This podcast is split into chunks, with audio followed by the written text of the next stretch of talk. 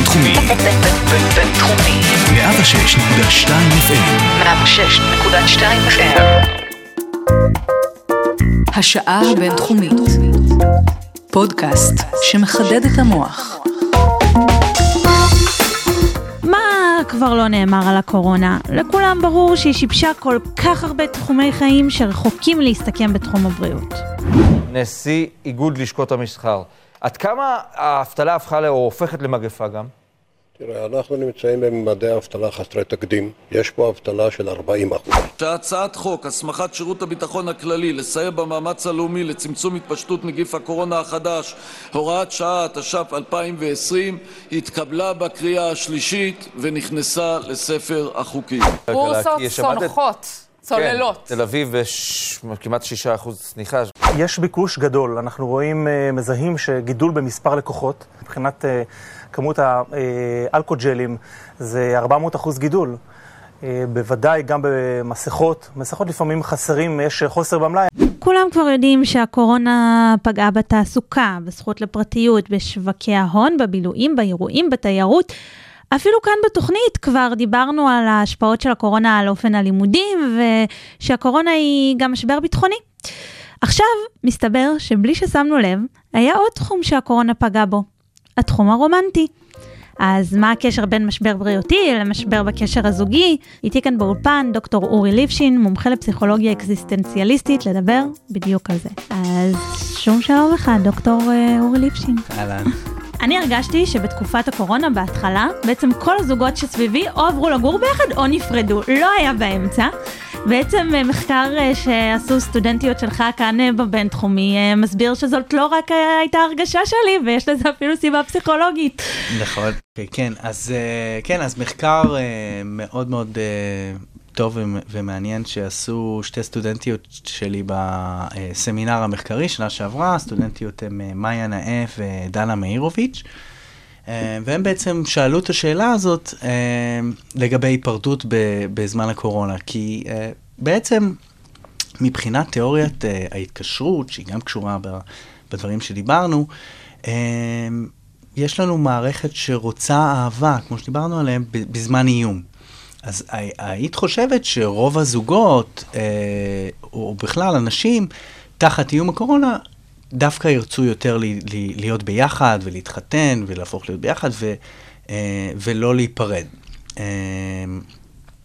אז כמובן שיש גם את האלמנט של, אוקיי, אנשים חיים אחד בתוך התחת של השני. אז נכון. זה קצת אה, בעייתי. אינטנסיבי, אה. אינטנסיביות אה, גדולה, שזה זה הסבר אחד, אבל, אה, אבל הסבר נוסף הוא גם שיש אנשים שדפוס ההתקשרות שלהם, כלומר, המערכת הזאת של החיפוש של הביטחון והאחר בזמן, אה, בזמן איום, הוא, הוא קצת שונה. כלומר, יש לנו דפוסי התקשרות, אה, הם משהו ש, שנקבע פחות או יותר בשנה וחצי הראשונה של החיים. זה, זה יכול להשתנות באורך החיים, אבל זה די קבוע, אה, זה די יציב.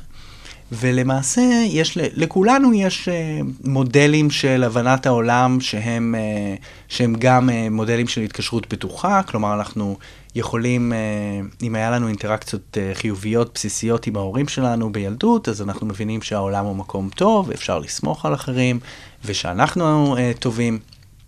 ואז שיש איום אנחנו באמת יכולים להשתמש באחרים החשובים שלנו כמקור לביטחון פסיכולוגי.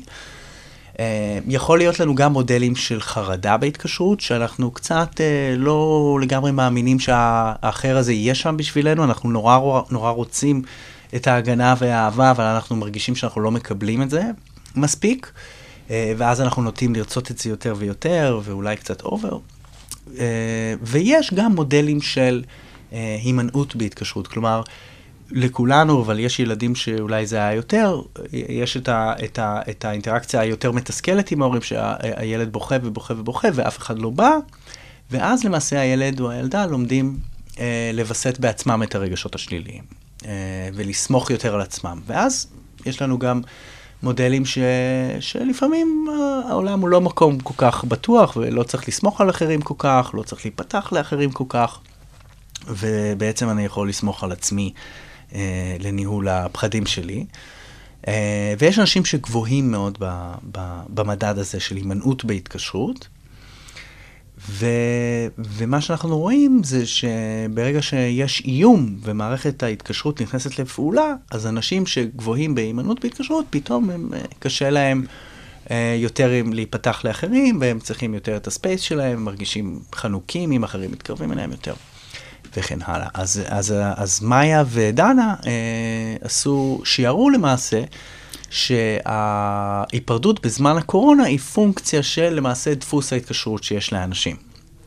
אז uh, כדי לבדוק את זה במחקר, מה שהם עשו זה הם, uh, הם, הם uh, מרחו ניסוי, שבו הם לקחו, uh, אני חושב, 120 או משהו כזה זוגות, uh, אנשים שהם בזוגיות, סליחה, לא זוגות, אנשים שהם בזוגיות, uh, מעל חצי שנה, ואז הם בניסוי, חצי מהם גרמו להם לחשוב על הקורונה, שאלו אותם uh, על הפחד שלהם מהקורונה, שאלון כזה, וחצי מהם שאלו אותם על רופא שיניים, באופן uh, רנדומלי. נושא מפחיד אחר. נושא מפחיד אחר, אבל הוא לא אקזיסטנציאליסטי ברמה הזאת שהוא מזכיר לי את המוות ומזכיר לי את כל, ה, את כל המחלה וכל הסיפור הזה. Uh, ואז, uh, וגם מדדו את דפוס ההתקשרות שלהם. ואחר כך שאלו אותם כמה הם מוכנים בעצם לפרק את, ה, את החבילה של מערכת היחסים, להיפרד, להתגרש, דברים כאלה. ובהתאם להשערה שלהם הם מצאו שאותם המשתתפים שחשבו על, ה, על הקורונה, אה, הם רצו יותר להיפרד רק אם הם היו גבוהים בהימנעות. כלומר, אנשים שהם אה, לא גבוהים בהימנעות, אז הם לא מראים את התגובה הזאת, ואולי אפילו טיפ-טיפה רוצים יותר להיות ביחסים, למרות שזה לא היה... אה, הבדל מובהק, אבל ההבדל המובהק המשמעותי היה שאלו שגבוהים בהימנעות, שחשבו על הקורונה בניסוי, רצו להיפרד יותר. וזה קשור גם להתחלה של אה, קשרים חדשים? אז כן, אז, אז, אז זה קשור, ב, אז uh, אני, לא ערכנו את הניסוי הזה עד הסוף, אבל אנחנו יודעים שיש עוד מחקר שערכנו פה עם, עם גלעד הירשברגר, אה, ושבעצם מראה שגברים רווקים לפחות, אני חושב שזה יכול להיות נכון גם לגבי נשים, פשוט uh, המחקר הספציפי הזה נערך בפוקוס על גברים, uh, שחושבים על המוות או חושבים על איום כזה, אז בעצם לא רוצים בכלל להיכנס למערכות יחסים, ואפילו במצבים מסוימים, מחשבה על חתונה מעלה להם, uh, מגבירה את כמה שהם חושבים על המוות, כלומר בצד השני. וואו. זה נשמע כמו סרט אמריקאי, מה שהסרטים האמריקאים רוצים, שנחשוב שגברים... אוקיי. כן. אז, אז זה בהחלט דוגמה איך למשל ההתמודדויות עם המשברים האקזיסטנציאליסטיים האלה יכולים להשפיע על התנהגות שלנו, התנהגות חברתית שלנו בחיי היום-יום. וזה יכול להחזיק לאורך זמן? זאת אומרת, בתחילת המגיפה הייתה גם בסביבה שלי הרגשתי חרדה מאוד גבוהה, אבל עכשיו אנחנו שנתיים uh, לתוך זה. אנחנו יכולים להישאר בחרדה באמת מבחינת הישרדותית שנתיים, כן, לא אז... להיות בקשרים שנתיים.